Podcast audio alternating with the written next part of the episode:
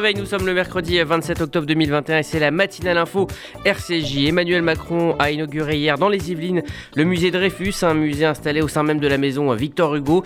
Il a pour objectif de dénoncer le racisme et l'antisémitisme à travers l'histoire du lieutenant-colonel Dreyfus. Nous serons en ligne ce matin avec son arrière-petite-fille Yael Perle Ruiz. Des agriculteurs libanais en Israël, Tzahal a ouvert la frontière aux travailleurs agricoles libanais pour qu'ils puissent récolter des olives sur le territoire israélien, un geste de bonne volonté assez rare que nous analyserons avec notre correspondant Gérard Benamou. Et puis euh, le mercredi, vous avez rendez-vous avec la chronique tech de Stéphane Zibi. Il nous parlera ce matin d'Instagram, le réseau social aux milliards d'utilisateurs. Bonjour Margot Siffer. Bonjour Rudy, bonjour à tous. Il est 8h passé de 50 secondes et on débute cette matinale info par le journal. La matinale info, Rudy Saad.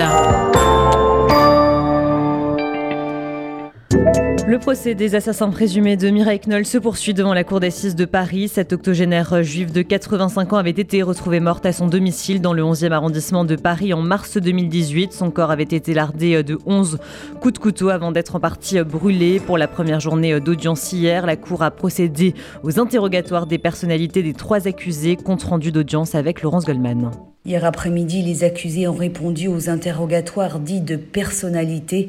Zulika Kelaf tout d'abord, elle est l'ancienne voisine de Mireille Knoll et la mère de Yassine Mioub, l'un des deux assassins présumés de la vieille dame juive.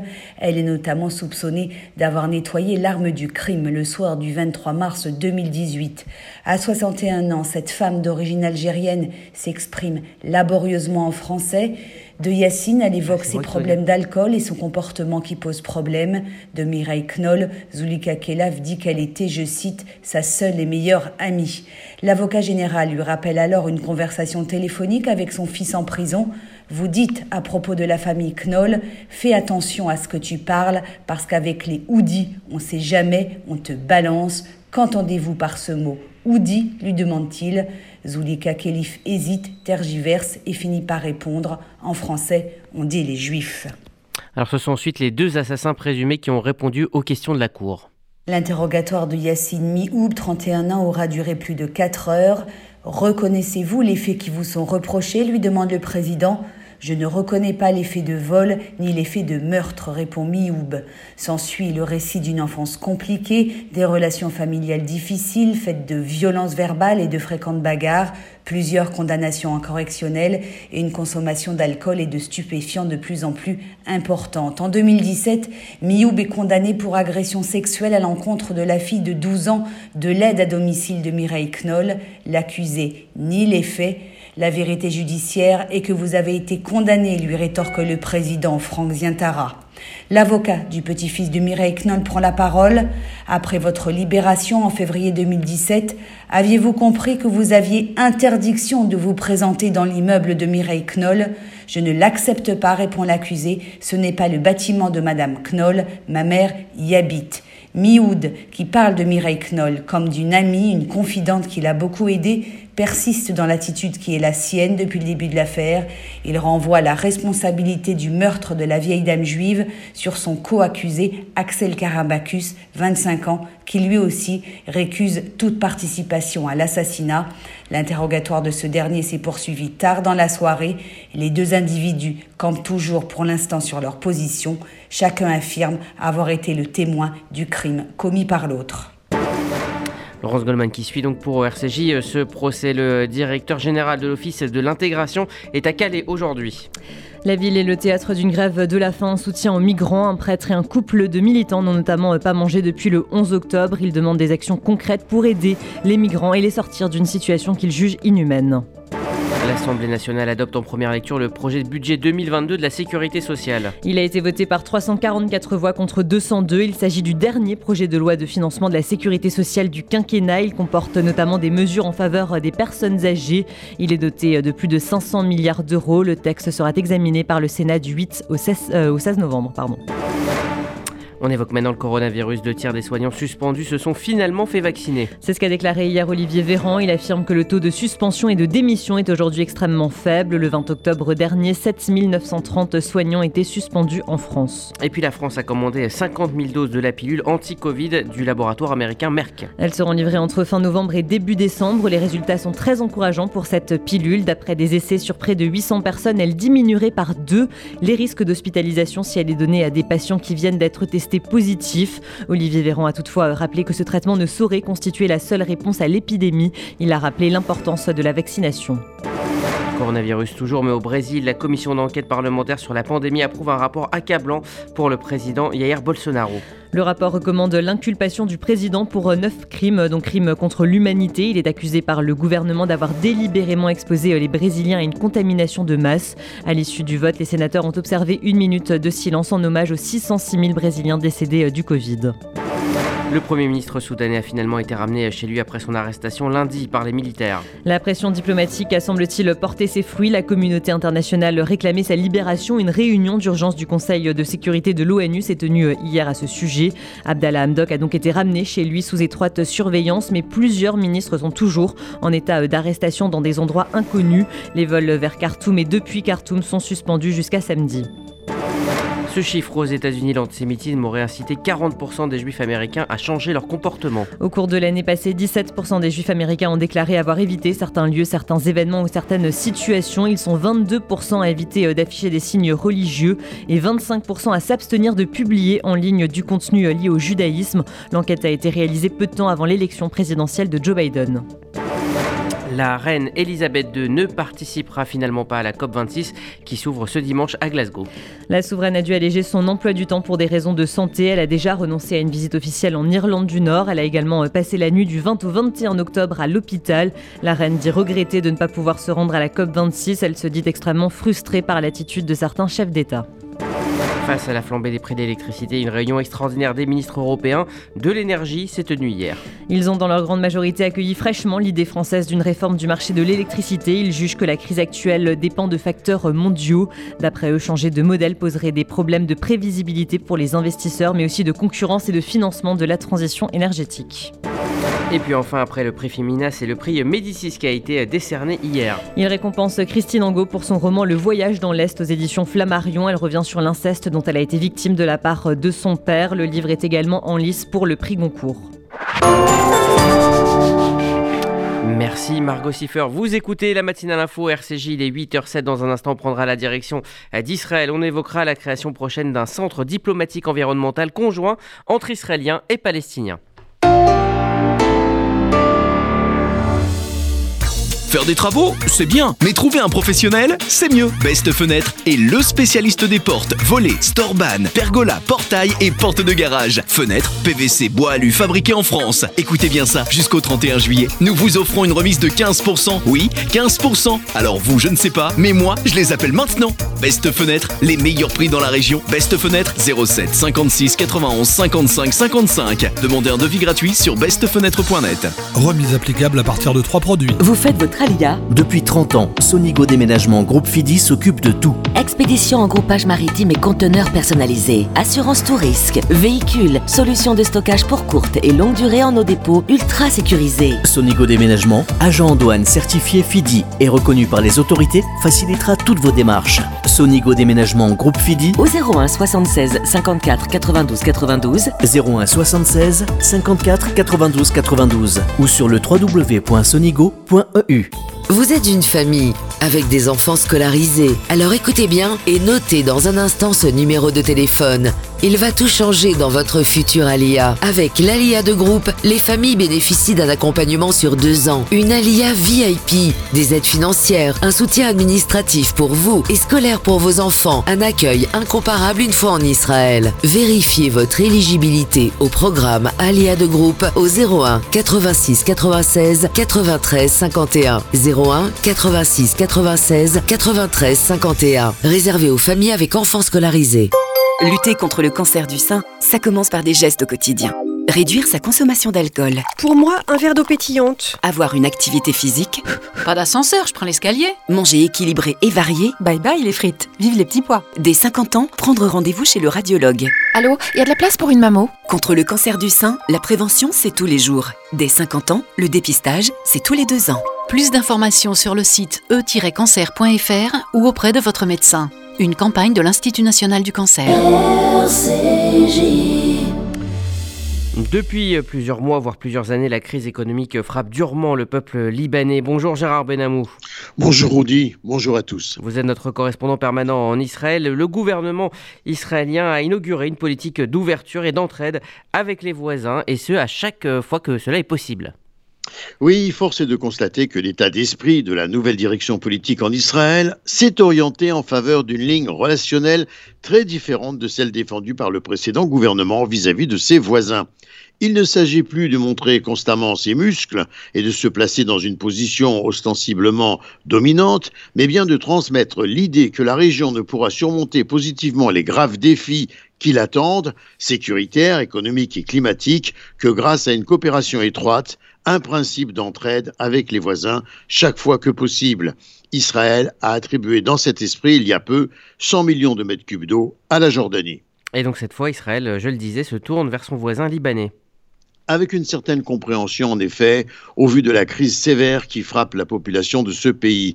Israël permet à des travailleurs agricoles du Liban, avec lequel il est, État avec lequel il est en guerre, d'entrer sur son territoire pour cueillir des olives et en conséquence de franchir de façon renouvelée la ligne bleue de la frontière dessinée par l'ONU après le retrait des troupes israéliennes du Liban en 2000, tandis que la force intérimaire des Nations Unies, la FINUL, a été déployée dans le sud du Liban pour faire tampon justement entre les deux pays. Près de 80% de la population libanaise vit aujourd'hui dans la pauvreté sur un fond d'une inflation galopante et de graves pénuries de médicaments, de carburant et d'électricité. On évoque maintenant une autre opportunité de coopération euh, israélienne, cette fois avec les Palestiniens, eh bien la lutte contre le euh, changement climatique. Oui, et c'est l'Institut Arava d'études environnementales l'ONG D'amour pour le développement communautaire et l'Université d'Oxford qui collaborent sur un projet lié au changement climatique, le lancement d'un nouveau centre en charge de la gestion transnationale des ressources naturelles. L'Institut travaille depuis trois ans déjà en concertation avec des scientifiques d'Israël, de Jordanie, de Cisjordanie et même de Gaza sur la modélisation et la prévision du devenir des ressources naturelles régionales en conséquence du changement climatique, particulièrement sur les problèmes de l'énergie et de l'eau. Notamment, une unité de traitement des eaux usées fonctionnant à l'énergie solaire a été testée dans un village bédouin dans le cadre d'un programme pilote mis en place actuellement dans une communauté du nord de la Cisjordanie. L'eau recyclée est utilisée pour irriguer les oliviers.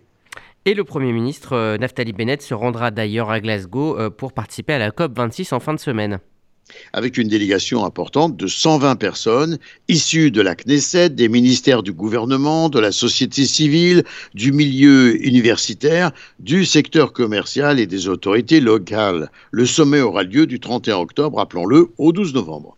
Et on revient pour terminer euh, sur la rencontre Bennett-Poutine qui a eu lieu à Sochi. Elle a été qualifiée en Israël de très chaleureuse, mais avec toujours cette inquiétude iranienne. Oui, il faut dire que les deux hommes auraient même établi une certaine intimité autour d'un verre et abordé des questions personnelles. Toutefois, Israël s'interdit les illusions. La Russie soutient les adversaires les plus acharnés de Jérusalem et continuera à le faire. La Russie se veut un acteur de premier plan et pour s'affirmer, elle a donc besoin de relations positives avec toutes les parties. Pour preuve, la veille de l'arrivée de Bennett en Russie, le chef d'état-major de l'Iran était à Moscou pour des achats d'armes. Par ailleurs, le mécanisme de déconfliction pour la Syrie, par lequel Tsahal informe les commandants russes de la base aérienne de Mmin, un peu avant de réaliser des frappes aériennes sur des objectifs iraniens, en prenant garde d'ailleurs de ne pas toucher des objectifs russes, est majeur.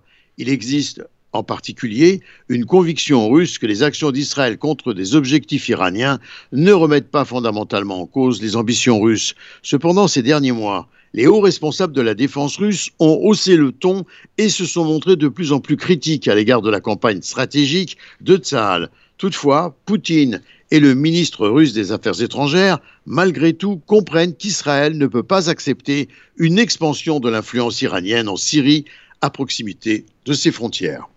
Gérard Benamou en direct de Tel Aviv pour RCJ. Merci Gérard. Vous écoutez la matinale info RCJ, il est 8h14. Dans un instant, on ira à Médan, dans les Yvelines, dans la propriété de Victor Hugo, où a été inauguré hier par le président Macron un musée retraçant l'histoire d'Alfred Dreyfus. Regardez votre fenêtre. Vous ne voyez rien?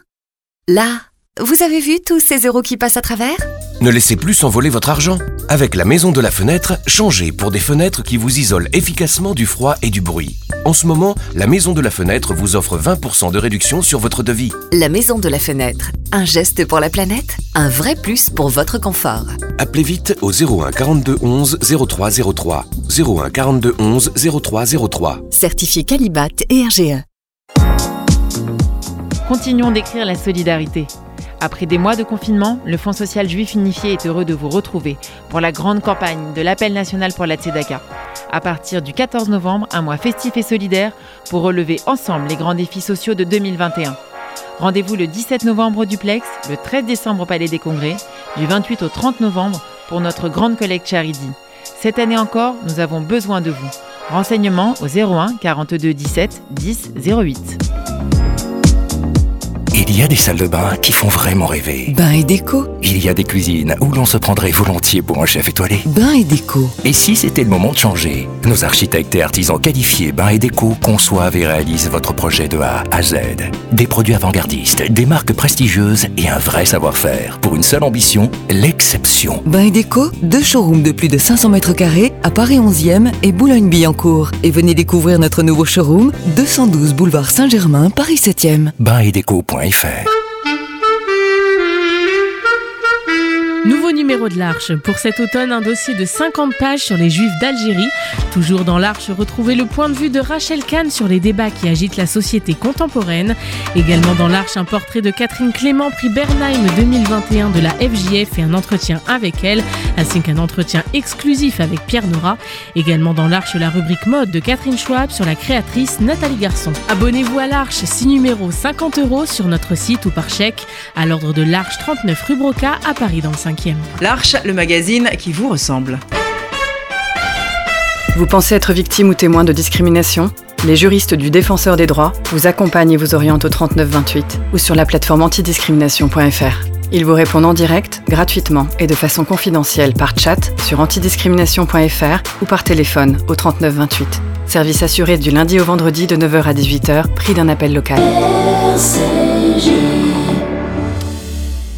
Hier, le président Macron a inauguré un lieu de mémoire et de transmission, le musée Dreyfus, dans la maison Zola, dans les Yvelines. C'était une promesse euh, faite lors du dernier dîner du CRIF, c'était en 2018. Une inauguration qui fait écho à l'actualité récente. Églantine Delalleux.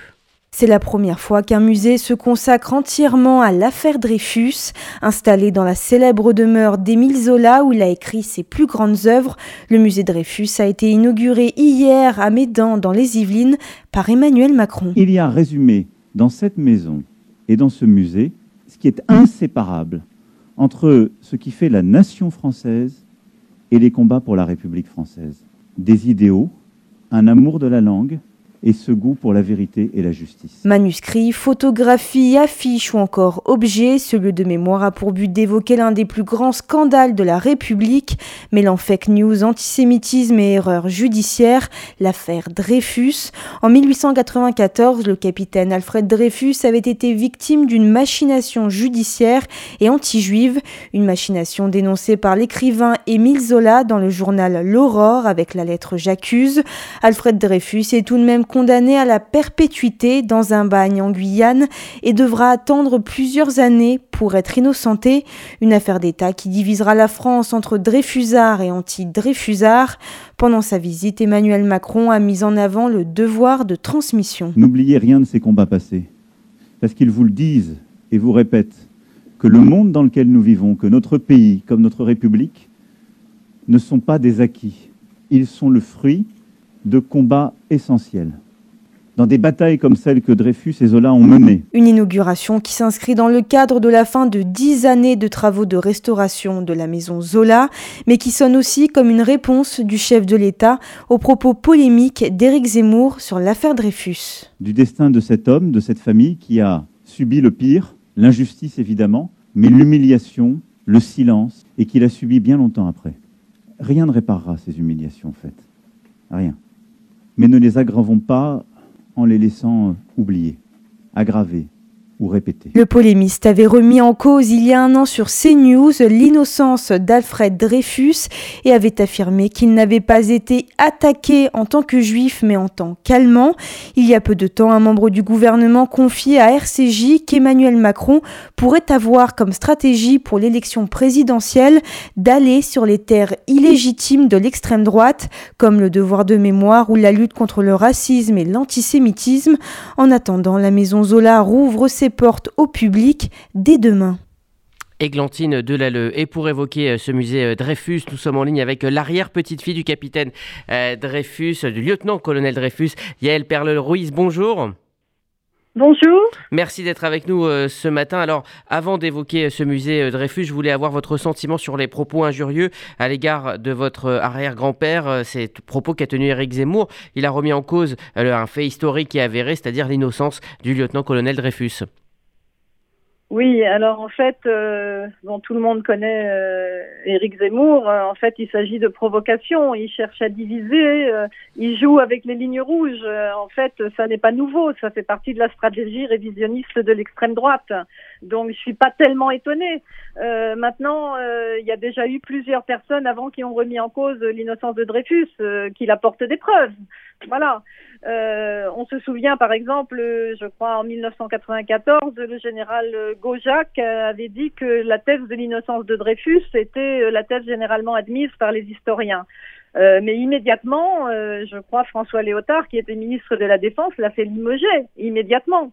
Donc je pense que on peut pas laisser passer des propos pareils et en même temps ce sont des propos euh, qui malheureusement sont répétés, ça n'est pas nouveau. Donc euh, si Éric Zemmour croit qu'il lance quelque chose de nouveau, euh, il ne cherche que la polémique. Donc voilà, c'est tout ce que je peux dire. Je suis choquée que ça vienne de la part de quelqu'un qui a des origines juives en plus, mais je pense que ça fait partie de, de, de cette stratégie révisionniste. Alors on en vient donc à, ce musée. Euh, comment votre famille a-t-elle participé à, sa création, à son élaboration? Alors, la famille Dreyfus a apporté évidemment tout son soutien moral. Euh, c'est un musée euh, dont l'origine revient à, en fait, Pierre Berger. Pierre Berger a souhaité réunir ces deux grands hommes donc chez Émile Zola. Et ça fait depuis euh, plus d'une dizaine d'années. D'ailleurs, il aurait été très heureux de voir l'aboutissement. Malheureusement, il est décédé avant d'en voir l'aboutissement. Mais euh, c'est lui qui a lancé en fait euh, cette idée d'en faire un musée ludique et pédagogique et qui, qui, aiderait à lutter contre beaucoup de, de, beaucoup de discrimination, bon, etc. après, Louis Gauthier a pris la suite de Pierre Berger pour mener à bien ce projet et la famille Dreyfus a toujours été à leur côté pour leur apporter tout le soutien nécessaire alors effectivement, c'est un musée qui s'adresse notamment hein, aux scolaires pour euh, traiter, je cite, euh, des questions d'antisémitisme, de racisme, d'exclusion, du fonctionnement de la justice, aussi du rôle des médias, des réseaux sociaux aujourd'hui et, de la place des intellectuels en démocratie. Euh, en, quoi, pour vous, l'actualité aujourd'hui résonne avec l'histoire de votre arrière-grand-père il y a 120 ans? Écoutez, l'actualité d'aujourd'hui est assez en réalité, ça me fait peur. C'est vrai que malheureusement, euh, ça revient régulièrement. dans ma famille, mes oncles et ma mère avaient l'habitude de dire que c'était la bête immonde, que la bête immonde était en sommeil, mais se, se répétait, enfin se réveillait régulièrement. donc malheureusement, on est dans une période où il y a une perte de valeur. une période en recherche d'identité, en fait. Euh, c'est une période dangereuse, une période très dangereuse. Bien, merci. Yael Perle-Ruiz, euh, arrière-petite-fille euh, du lieutenant-colonel Dreyfus. une des arrière-petites-filles. Absolument. Du, du lieutenant-colonel Dreyfus. Merci à vous d'avoir pris le temps de, répondre aux questions de RCJ ce matin et, et, bonne journée. Vous écoutez la matinale info RCJ, il est 8h23, bientôt 24, lors de la chronique tech de Stéphane Zibi consacrée ce matin à Instagram. Je me sens enfin prêt à partager ça. Je le cache depuis trop longtemps et il est temps que vous le sachiez. C'est par ces mots dans un post Instagram qu'Olivier Roustin, le directeur artistique de Balmain, a révélé avoir été victime de l'explosion de sa cheminée il y a un an. Atteint de graves blessures au visage, aux mains, sur le corps, durant un an, il a réussi à faire tenir secret cet accident domestique. Durant un an, il a continué à travailler, à utiliser les réseaux sociaux, Instagram en particulier. Avec des casquettes, des masques, des cols roulés, des manches longues, des colliers et des bagues à tous les doigts dans la vraie vie pour cacher les cicatrices de ses nombreuses blessures sans que personne ne s'aperçoive de rien. Olivier Roustin ajoute j'ai réalisé que le pouvoir des réseaux sociaux est de révéler uniquement ce que vous voulez montrer. Une façon de nous permettre de créer une histoire qui évite ce que nous voulons pas voir ou montrer. C'est notre nouveau monde. Ceci est un exemple parmi d'autres que la panne touchant Facebook, Instagram, Messenger et WhatsApp il y a quelques semaines de cela a pu aussi mettre en avant. Tous ces influenceurs et influenceuses, en effet, se sont retrouvés au chômage technique, voyant le vide de leur quotidien sans ce réseau. Instagram est devenu un monde, un espace particulier, souvent artificiel, car à la merci de la bonne tenue des serveurs. Alors Instagram n'est pas la vraie vie, euh, certes, euh, Stéphane, mais euh, que cherchent les 1 milliard d'utilisateurs qui vont tous les jours sur Instagram? Eh bien, Instagram est paradoxal. Nous savons ce que ce n'est pas la vraie vie. Et pourtant, nous y allons plus que jamais. En une image, une vidéo ou une story qui peut être un mélange d'images et vidéos racontant une histoire, on arrive à passer des messages bien plus facilement qu'avec n'importe quel média. Quand vous suivez une telle ou telle personne publique, vous avez directement l'information que seuls les tabloïds vous donnaient jusqu'à présent. Cette suite de posts devient ainsi votre média personnel et qui vous permettra d'échapper à la réalité du quotidien. Un like, un commentaire, une réponse à une story, des liens peuvent se tisser et grandir. Impossible d'avoir les statistiques, mais je ne serais pas surpris qu'Instagram soit finalement la meilleure application qui permettrait de faire plus de rencontres que Tinder ou Mythique. La solution est de réussir à s'en détacher ou de prendre conscience à chaque fois du côté artificiel d'Instagram dès que l'on démarre l'application sur son smartphone. Je n'ai pas de conseils à donner pour aller vers un détachement, peut-être juste à limiter le nombre de notifications, ce serait déjà un progrès. Mais Instagram, avec les interconnexions entre Facebook, Messenger et WhatsApp ou une simple conversation glanée se transforme en publicité, va faire de plus en plus d'ingérence dans vos vies. Et cela ne va pas s'arranger avec l'arrivée ces prochaines semaines de façon plus massive de la partie marchande. Les produits affichés dans les posts par les marques et les influenceurs seront achetables directement depuis Instagram. Tout sera fait pour rendre cette application encore plus indispensable entre guillemets pour toutes et tous. Et il sera encore plus compliqué de s'en détacher. À la semaine prochaine. Stéphane Zibi, la chronique Tech RCJ, il est 8h26 et c'est la météo de Sylvie. Bonjour à tous. À Paris, le ciel variable mais peu nuageux du matin laissera place à un beau soleil cet après-midi. Côté température, 17 degrés au meilleur de la journée. À Marseille, du beau temps ensoleillé malgré quelques nuages élevés et 20 degrés cet après-midi. Et à Tel Aviv, une belle journée ensoleillée et 25 degrés. Bonne journée à l'écoute des programmes de RCJ. Merci Sylvie, c'est la fin de cette matinale info RCJ. Vous le savez, ça continue sur les applis disponibles sur euh, les plateformes euh, Apple et euh, Android pour la FM. Rendez-vous à 11h avec Essentiel, le rendez-vous culture présenté par Sandrine Seban qui reçoit Danny Briand pour la sortie de son dernier album. Danny Briand chante Aznavour en volume 2 et puis on se retrouvera à RCJ midi, à midi pardon pour RCJ midi avec comme invité notamment Francis Khalifa, le président du CRIF et puis à 13h ça sera Objectif Santé avec le professeur Bruno Megarvan euh, qui fera un point avec Karen Tayeb sur le Covid-19. Voilà pour le programme de cette journée sur RCJ, journée que je vous souhaite excellente. À tout à l'heure.